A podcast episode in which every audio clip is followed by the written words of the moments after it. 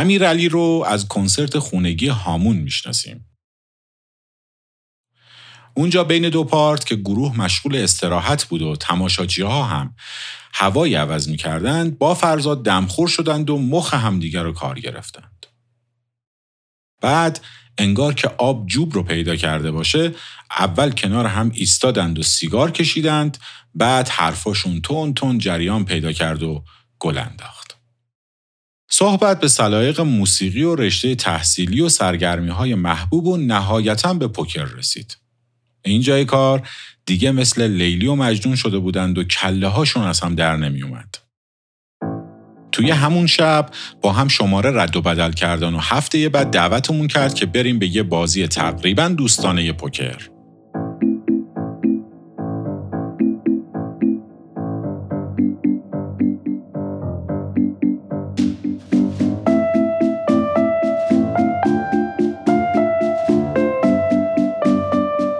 سلام. به سومین قسمت پادکست سریالی تماشای پاندورا خوش آمدید. این مجموعه اسپینافی از پادکست کافه بزرگ سالی به قلم و آهنگسازی مسعود هیدریانه اگه قسمت های قبلی رو نشنیدید پیشنهاد می‌کنم از ابتدا شروع کنید. چون داستان این مجموعه به هم پیوسته و مرتبطه.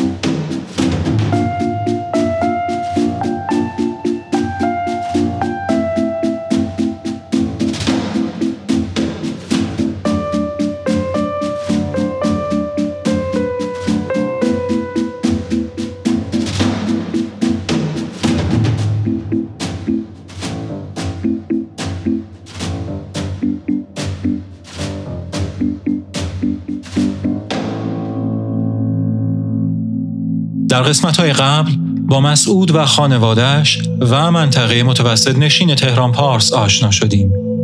فهمیدیم که آرزوی پنهان اکثر آدم های این منطقه ارتقاء طبقه اجتماعی شونه. شنیدیم که به واسطه فعالیت توی گروه موسیقی خونگی مسعود و هامون با هم آشنا شدند و رفت آمد کردند. این رفت آمدها باعث شد مسعود تصویری روشن از خانواده ای رو که دوست داره در آینده داشته باشه توی ذهنش ثبت کنه. با فرزاد پسرخاله مسعود آشنا شدیم و متوجه شدیم که توی اکثر ماجراجویی ها و دردسرها این دوتا یار پایه همدیگه بودند و یکی از این ماجراها که شروع داستان این پادکسته توی اردیبهشت سال 77 اطراف میدون ونک توی خونه پوکر اتفاق افتاده. مسعود و فرزاد به مسابقه پوکر رفته بودند و اونجا فرزاد با دختری به نام پگاه آشنا میشه. حالا بریم که ادامه ماجرا رو بشنویم. تماشای پاندورا قسمت سوم گرگ و گرگتر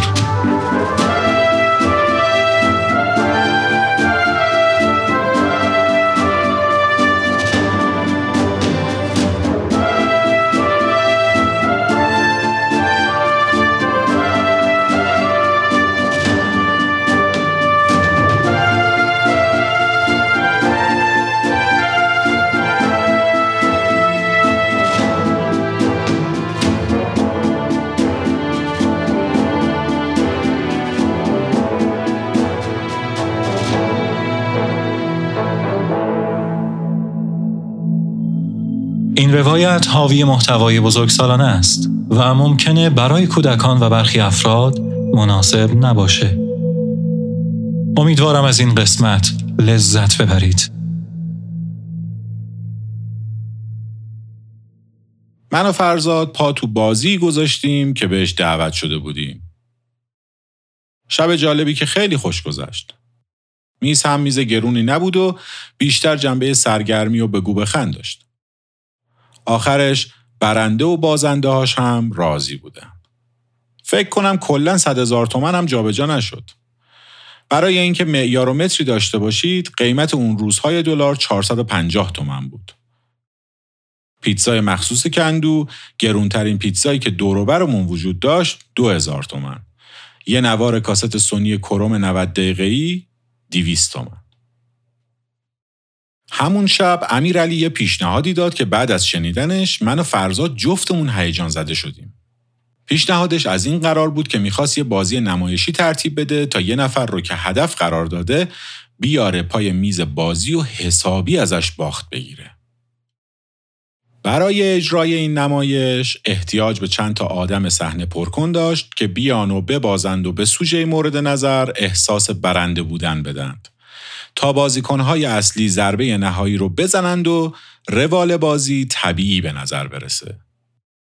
توی این نمایش هر کی هر چقدر پول بیاره و ببازه در پایان همون شب بازی اصل پولش رو به علاوه نصف همون پول به عنوان سودش می‌تونه بگیره. البته امیرعلی یه عالم داستانهای توجیهی برامون تعریف کرد که این یارو بچه مای از خر پوله اصلا این پولا براش پول نیست خودش معلوم نیست این ثروت رو از کجا در آورده حق خیلیا رو خورده و کلی از این حرفهای وجدان راحت کن. اما فکر نمی کنم اصلا لزومی به گفتن این حرفا بود. ما از بن استخونمون دلمون می‌خواست که اونجا قاطی اون آدما باشیم. تا هفته بعدش من سی هزار تومن و فرزاد هفتاد هزار تومن از پسنداز و قرض و فروختن چیزایی که لازم نداشتیم جمع کردیم. یه پنجشنبه شبی که با خانواده رفته بودیم خونه خالم و شب موندگار شدیم فرزاد منو کشید کنار و یواشکی بهم گفت که امیرعلی زنگ زد گفت برنامه فرداست. ساعت 6 زل شرقی میدون ونک باشید. گفتم فردا که بقیه برگشتن خونشون من اینجا میمونم. با هم اصری میریم سر قرار دل تو دل هیچ کدوممون نبود یه نوجوون 18 19 ساله و یه جوون 23 4 ساله داشتیم می‌رفتیم قاطی آدم هایی که توی چند مرحله جلوتر از ما زندگی می‌کردن. کل گنده و آدم معروف تهران و ایران بودند. توی همین حال و هوا تا روشن شدن آسمون با هم حرف زدیم. بعدش خوابمون برد. ظهر که از خواب بلند شدیم از هیجان روی پاهامون بند نبودیم. هی می‌رفتیم اینور هی می‌رفتیم اونور همش هم سعی می‌کردیم با هم چش تو چش نشیم تا مشکوک به نظر نیاییم. خلاصه وقتش رسید و رفتیم زل شرقی میدون ونک. فرزاد عصبی بود و تون تون سیگار می‌کشید. روبرومون تاکسی های تهران پارس ایستاده بودند و مسافر سوار می‌کردند. این صحنه یه جورایی من رو قلقلک می‌داد که پول رو بدم به فرزاد و بهش بگم من که قرار نیست بازی کنم این پول این تو. برو بازی کن. بعدم میام سهمم ازت می‌گیرم. اما مسئله پول نبود. من عمیقا دلم می‌خواست قاطی آدم هایی بشم که من رو می‌برم به مرحله بعد. طبقه اجتماعیم رو عوض می‌کنند. دلم می‌خواست این لحظه رو لمس کنم. امیرعلی بعد از نیم ساعت سرکلش پیدا شد. هرچند کلافه برنامه ریزی و هماهنگی کار بود. اما خندان و خاطر گو مسیر رو نشون داد. رفتیم به سمت چهارراه جهان کودک پیچیدیم توی خیابون. امیرعلی خیلی خوشمشرب و اهل حرف زدن و تناز بود. شوخی و جوک از دهنش نمیافتاد. یه اصطلاحی هم داشت که اون روز هی به کار می‌برد. ایستاده با صابون. یعنی بودن در وضعیت ریسکی و حساس. این اصطلاح از فیلم رقصنده با گرگ میومد مثلا می‌گفت یکی از بازیکنهای اصلی قرار از شهریار بیاد. تا برسه ایستاده با صابونم. اگه نیاد به فنا میرم. دم در ساختمون ایستادیم تا یکی دو نفر دیگه از بازیکنها بیان. بعد از کمی صحبت از آب و هوا و شغل و غیره وارد خونه شدیم.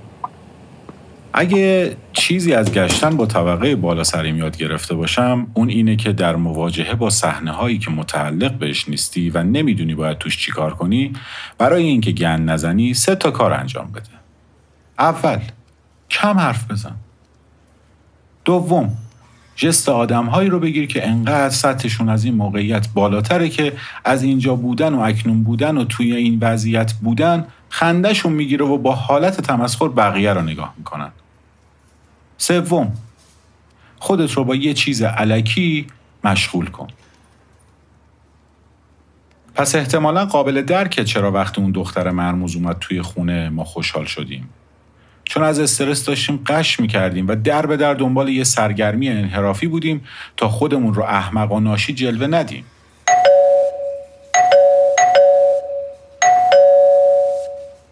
زنگ در به صورت رمزی زده شد. کوتاه سکوت کوتاه کوتاه سکوت کشیده امیرعلی که تا این لحظه هر کی می‌خواست بیاد توی خونه اول سوال پیچش می‌کرد و بعد میآوردش داخل با شنیدن این ترتیب و توالی زنگ ها بدون هیچ سوالی در رو باز کرد.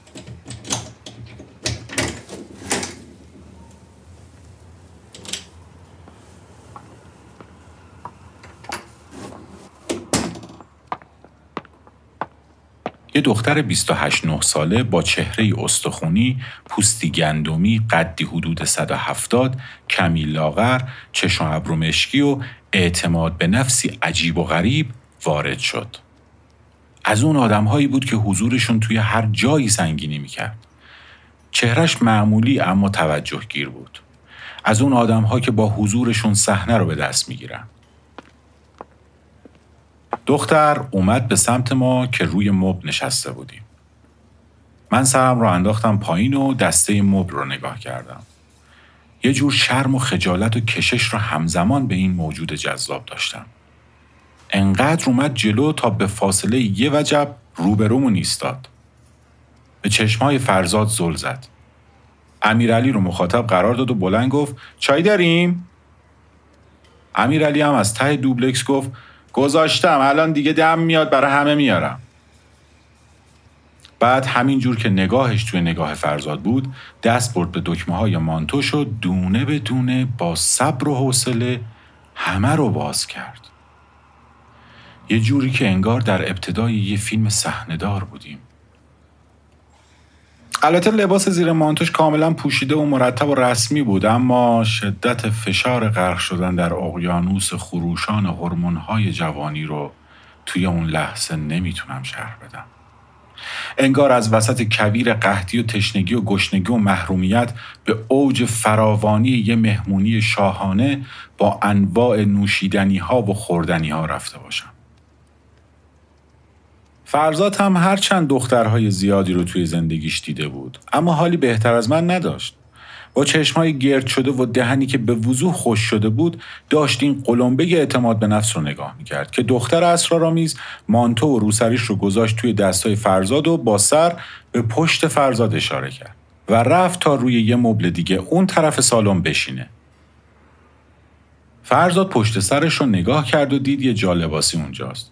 که ما با جابجا کردن مبل برای نشستن کنج دیوار جلوی دسترسی بقیه رو بهش گرفته بودیم.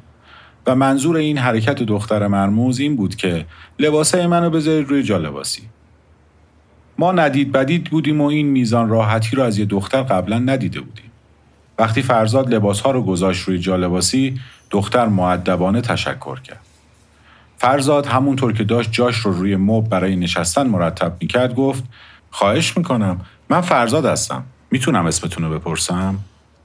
پگاه به به پگاه خانم چه اسم زیبایی.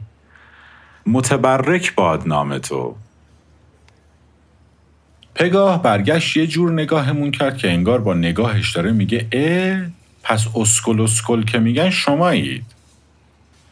فرزاد دست به سیگار برد و قبل از روشن کردنش رو به پگاه گفت پگاه جان اجازه هست؟ دودش اذیتتون نمی‌کنه؟ پگاه با نگاهی که معلوم بود دست فرزاد رو خونده گفت خواهش می‌کنم شما راحت باشید. مشخصا فرزاد توی گام سوم چرخیدن با قشر بالا دستی بود یعنی سرگرم کردن خودت با یه کاری اما مرحله یک و دو یعنی کم حرف زدن و این کار نمایی رو ندیده گرفته بود و مسررانه داشت خودش رو ضایع می‌کرد سکوت و ادب تمرین شده پگاه حداقل به من این پیام رو می‌داد که ای مگس عرصه سیمرغ نه جولانگه توست. این دختره حریف نیست خودش یه پا مربیه. فرزاد پیشش مثل یه کارآموز دوره مقدماتی بود که داشت درساش رو پس می‌داد.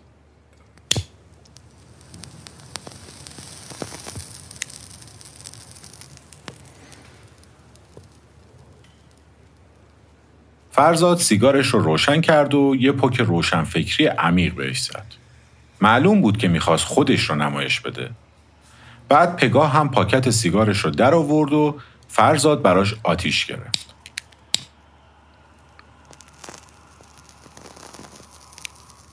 سیگار کشیدن که کلا برای آدم ضرر داره. اما خب هر کی دلش بخواد می‌کشه و هر کی که دلش نخواد نمی‌کشه خانم آقا هم نداره همین جمله ساده که به نظر بدیهی می‌رسه اون موقع اینجوری نبود سیگار کشیدن یه جنس ویژه بود مخصوصا برای خانم ها انگار یه بخشی از معرفی شخصیت و پیش پرده این نمایش برای زنهای مترقی و ویژه به حساب می اومد.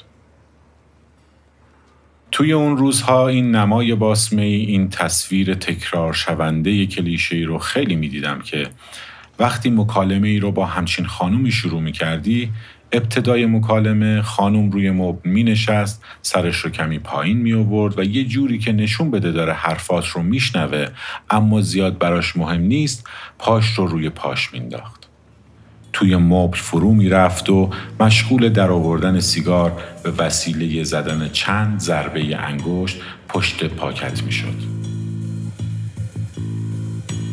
بعد سیگار خارج شده رو لای انگشتان ظریفش در حالت استندبای برای کشیدن نگه می داشت. پاکت رو با وسواس روی دسته مبل یا میز اصلی میگذاشت و جوری تنظیمش می‌کرد که فاصله ازلاع پاکت از لبه های شمالی جنوبی شرقی غربی دسته مبل یا میز اصلی به یک اندازه و مساوی باشند. حالا وقت آشنایی لبها و سیگار خاموش بود. که چه رازهایی توی خودش داشت و چه نکته های پنهانی. قدم بعد کبریت یا فندک. سیگار که روشن می شد معمولا کمی سر و گردن زن رو به جلو می اومد. اول یک کام عمیق یا پکهای سریع و حفظ آلود اجباری برای روشن موندن سیگار.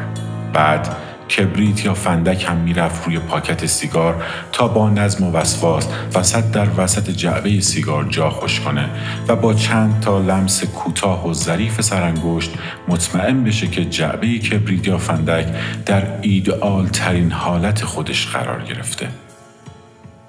برای اینکه صحنه رو فراموش نکنید شما همچنان روبروش نشستید و دارید صحبت می‌کنید این ور تصویر آین سیگار کشیدن یک زن ویژه در حال برگزاریه و یکی از مناسکش اینه که مرد مشتاق خوش صحبتی پشت دروازه های این مراسم کوشا و معطل و ندیده گرفته شده باقی بمونه. اینجا تازه وقت کامگیری واقعی از سیگار بود. صدای ترد سوختن کاغذ، صدای تمنای ریه برای مکش هوای آغشته با کامیابی، تصویر گودال هایی که در لبها حفر میشن. صدای قطع کامگیری. آهی از سر آسودگی. فوت کردن دودهای معاشقه مازی به بیرون که با هدایت سر به سمت بالا پرتاب میشن و با سرعت از لای ابر تنبل و راکدی که از پکهای اولیه روشن کردن سیگار شکل گرفته بودن رد میشن. و حالا چشمان زن. که از بالاترین بلندا ستون دود رو به پایین نظاره می‌کنه تا تلاقی به چشمهای شما. متوقف میشه. متوجه نشدم. خب چی می‌گفتی؟ و از اینجا به بعد تازه جلسه رسمی.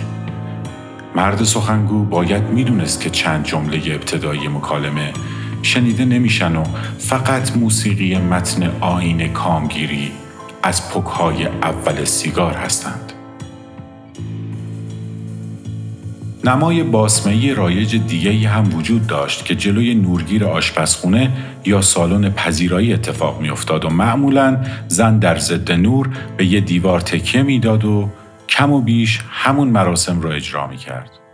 یا اگه شب بود پرده رو کنار می‌کشید و خیره به نقاط روشن شهر هیپنوتیزم می‌شد. برای مردها هم از این تصاویر کم نبود. مردهای دراماتیک با سیگار کشیدنهای آرتیستی، مردهای عمیق دردمند با کامهای طولانی و سکوت بعد از هر کام. مردهای پرحسرت که بعد از هر پک حتما باید به سیگارشون نگاهی بندازن و براندازش کنن ببینن چقدر ازش رفته. چقدر ازش مونده. مردهای پرمشغله با پکهای کوتاه و سری. نماهای باسمهی مردها هم کم نیست. اما آینش مثل زنها رنگ و لعاب نداره. البته شاید چون راوی داستان یه مرده به زنها توجه بیشتری کرده. قبل از اینکه بریم بخش پایانی این اپیزود رو بشنویم لازم می‌دونم از تمام عوامل تولید که بدون زحمت بیدریقشون این مجموعه امکان نداشت به ثمر بشینه تشکر کنم. امیر دولتخواه گوینده تیتراژ ابتدایی مهدی صادقی بیدمشکی راوی اصلی مرزیه محمدزاده از پادکست دراما راوی پگاه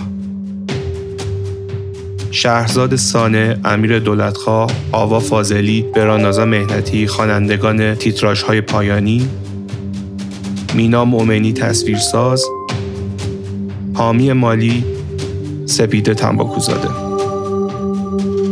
باعث افتخار منه که در کنار همه شما قرار گرفتم و این کار رو تجربه کردم.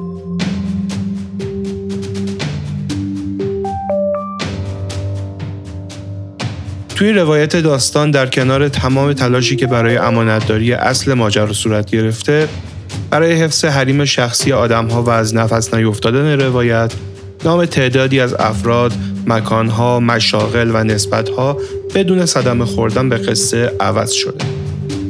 بعضی از روایت های فرعی با هم ادغام و بعضی از ماجراهایی که کمکی به پیش برده قصه نمی کردند حذف شده.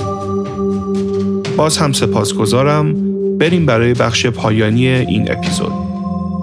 ارادتمند شما شنونده عزیز من مسعود هیدریان هستم.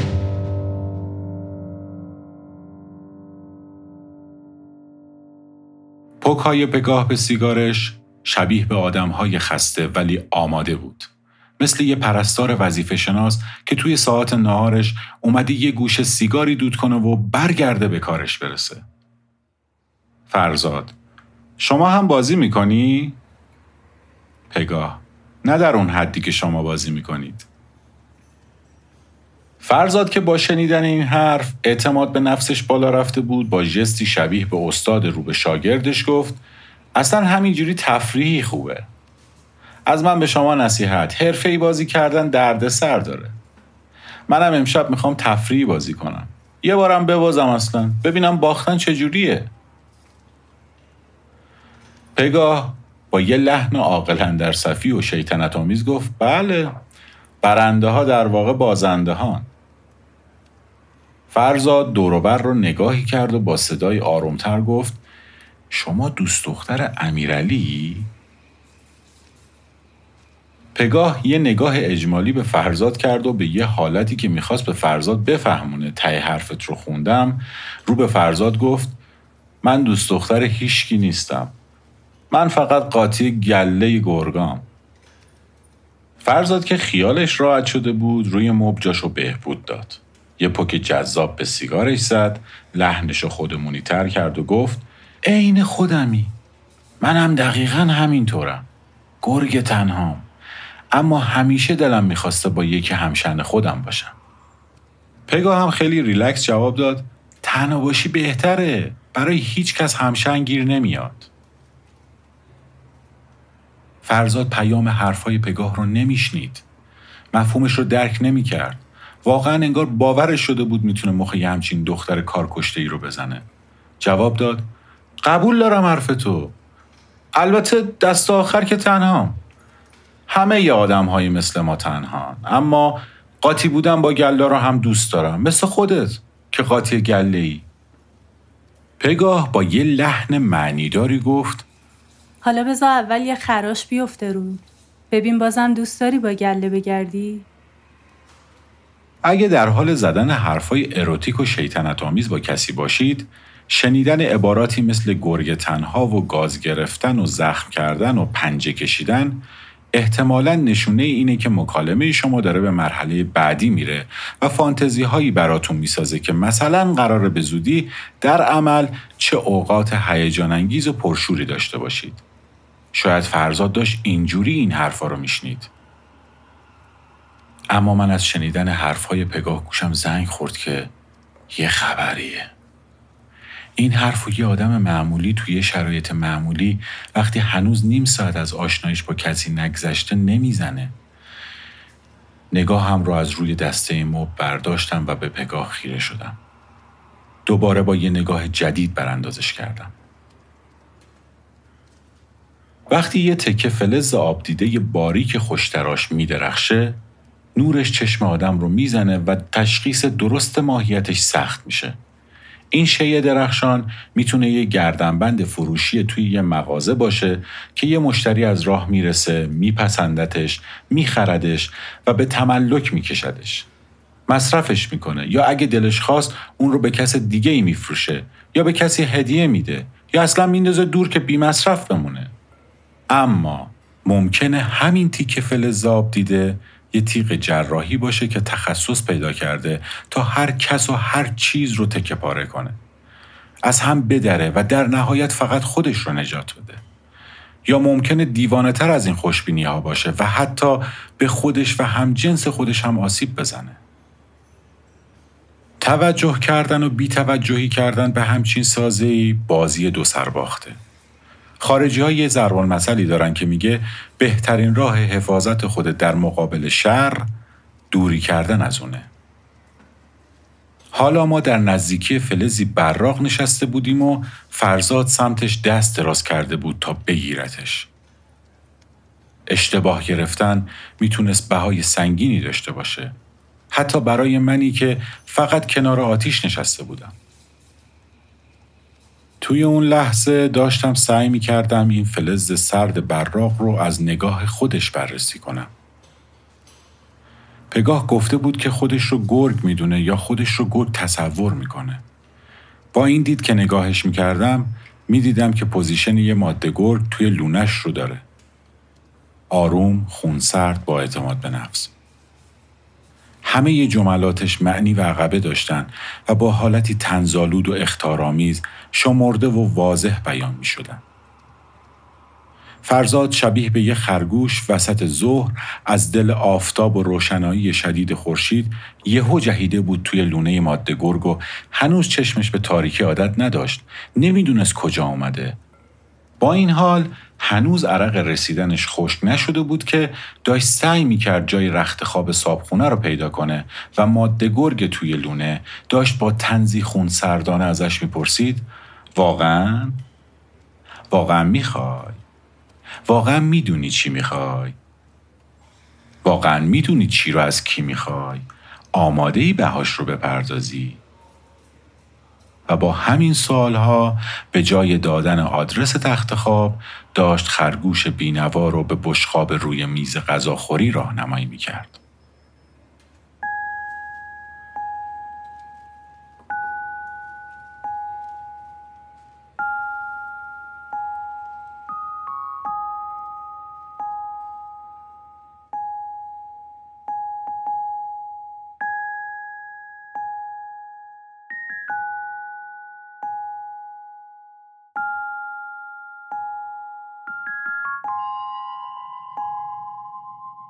مثل یه ساقه گندم که غم مرگ بار داسی رو بغل کرده.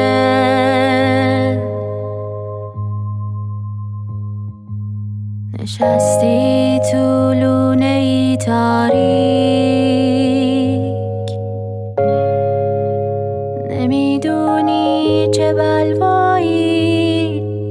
برای تو خبر کرده.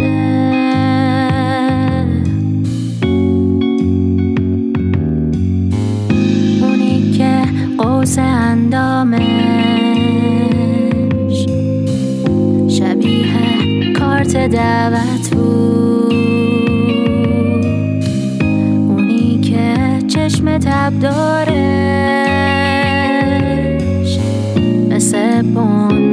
خلوت بود.